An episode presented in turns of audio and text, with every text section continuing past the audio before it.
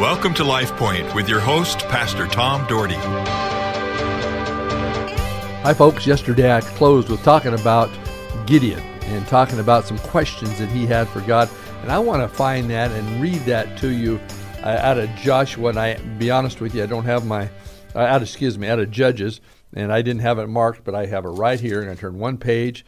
It's right before me, Judges chapter 6, verses 11 through 18. But first I want to pray.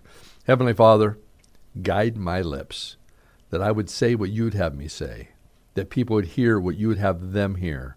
And God, may we draw near to you. You love us. You have a plan for our lives. And I'm so grateful that I can share from the Word of God this day. In Jesus' name, amen.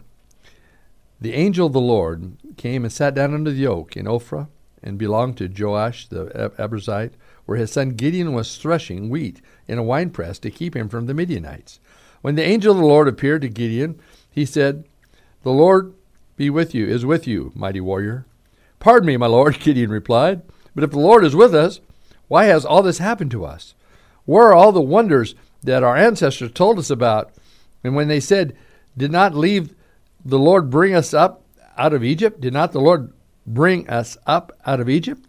But now the Lord has abandoned us and given us into the hand of the Midian." The Lord turned to him and said, "Go in the strength you have and save Israel out of Midian's hand. Am I not sending you?" "Pardon me, my lord," Gideon replied. I love this conversation. "But how can I save Israel? My clan is the weakest of Manasseh, and I am the least in my family." The Lord answered, "I will be with you, and you will strike down all the Midianites, leaving none alive."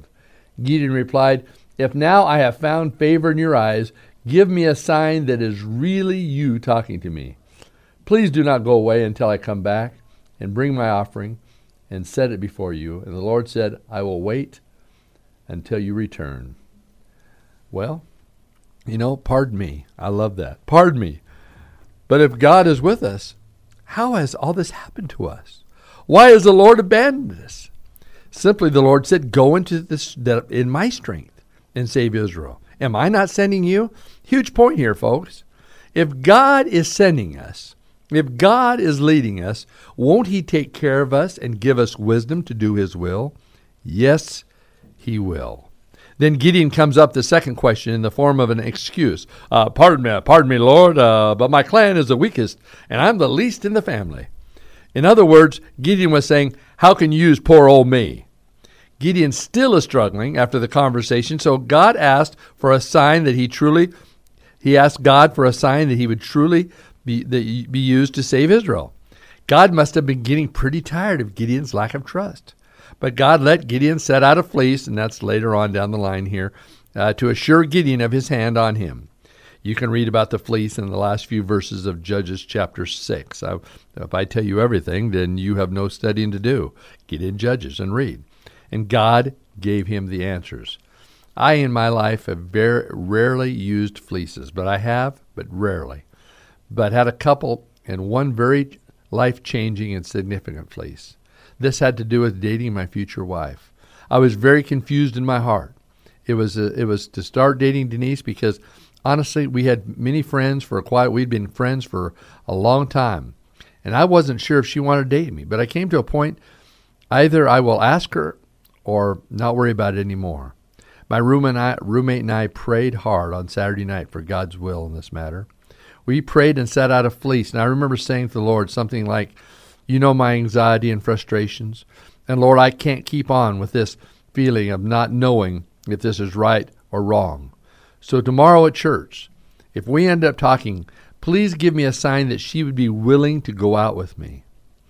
And folks, the reason I did this is because I was dating another gal, but I always had this thing for Denise, but I didn't think she was ever interested in me. But all of a sudden, it just felt like maybe there was something there, and it's a long story. I'm not going to get into it. So after church that day, after we prayed that night, we ran into each other in the foyer of the church. And she said, "Are you going to take me to a Portland Trailblazer game sometime?" Because I guess a long, long time ago I said something about that. Guess what? I knew without question that God had answered my prayer. I knew without question God had delivered my wife to me. that this was going to happen.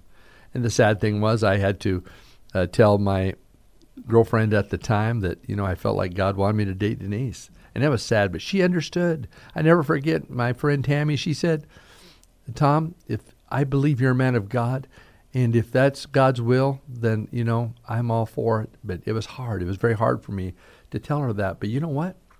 God knew. God knew my wife, Denise. He knew that she was going to be my wife someday. And even though she wasn't really interested in me earlier, it was his time. And now, almost 38 years later, I'm very thankful because she's been my rock. She is an amazing woman with amazing gifts, and God has used her powerfully in the church and in my life. Trust is big. We must learn to trust God and put things in his hand. He loves us and has a wonderful plan for our lives if we would just trust him with it. Why did Gideon triumph? He triumphs because he was obedient. So far, the entire theme of the Old Testament thus far is obedience, and hopefully we are getting that. I hope you're getting that in your life. If you want to see God move in your life, be obedient. I want to jump down a few more years again after four failed judges had gone by the wayside and a couple successful ones sandwiched between. We come to the judge that most of you have heard of because it's been a lifelong child story, the judge Samson. Samson was chosen by God. Though Samson sure didn't live a perfect life and made some really bad mistakes, God chose Samson to lead. You know, there isn't a leader that has ever lived or a pastor that has ever lived that doesn't have flaws.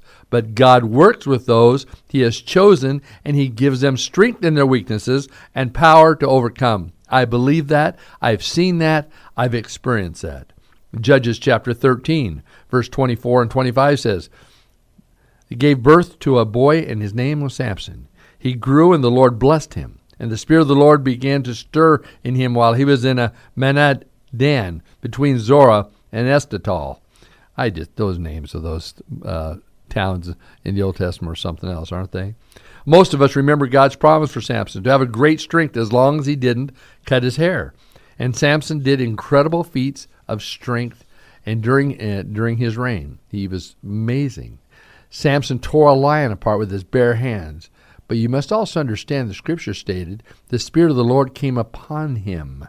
The Spirit of the Lord came upon him. People, when you're dealing with issues in your life, and if the Holy Spirit is a part of your life, the Spirit of the Lord will come upon you. That's why we're obedient. As I say, the number one Scripture I quote more than any one is Acts 2:38, repent and be baptized every one of you, and you will receive the Holy Spirit. I can't say it any more plainer from the Word of God. His strength was not his own, but provided by God. Before every feat of strength, the Scripture says, the Spirit of the Lord came upon him. He struck down 1,000 men with the jawbone of a donkey. Folks, that's hard to imagine. It must have been something to see.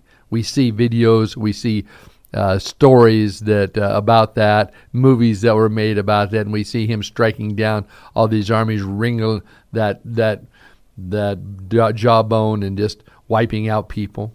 But it wasn't because of his strength; it was because of God in him. That's what you're all about. God in you. God will help you do things that you cannot do on your own because of his strength within you. That's why you have to call upon him. Samson had to face many things. We had to understand that God gives man freedom.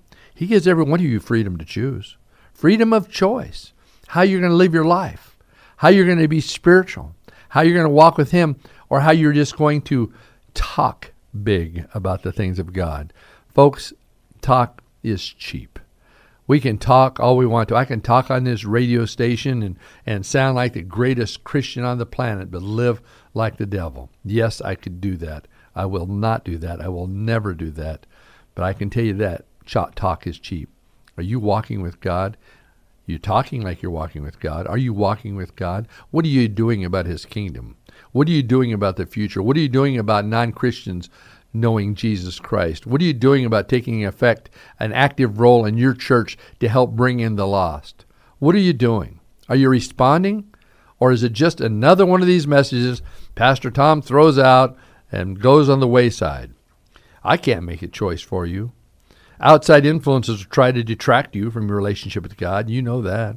They'll take you away. The sports world nowadays takes everybody away from the things of God almost. It's just, you hear me talk about all the time because I'm very frustrated. As a pastor, I'm very frustrated that we honor our sports more than we do our God.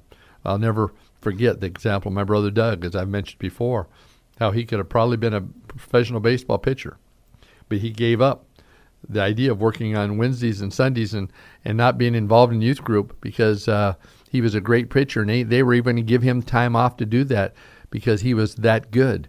But he said, you know what, I'm going to honor my God. I'm going to put my relationship with God first. And then God used him, and he was a pastor for over 40 years, just retired a few years ago.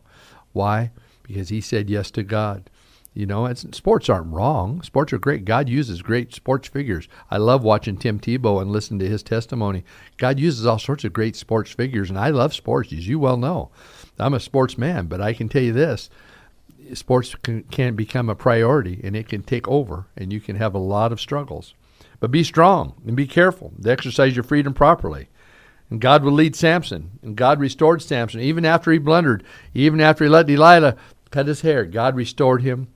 And you know what? God will encourage you. God will restore you when times go well.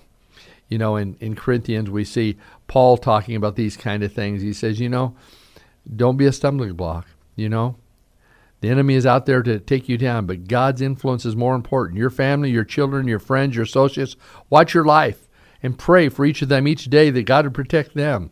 You know, and say this, I'm going to portray Jesus Christ in the way I live. And if you do, folks, you're going to be blessed. I promise you, you will be blessed.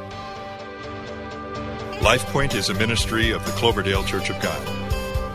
If you would like a copy of today's broadcast or would like more information about the church, please call us at 208-362-1700 or write to Cloverdale Church of God, 3755 South Cloverdale Road, Boise, Idaho, 83709.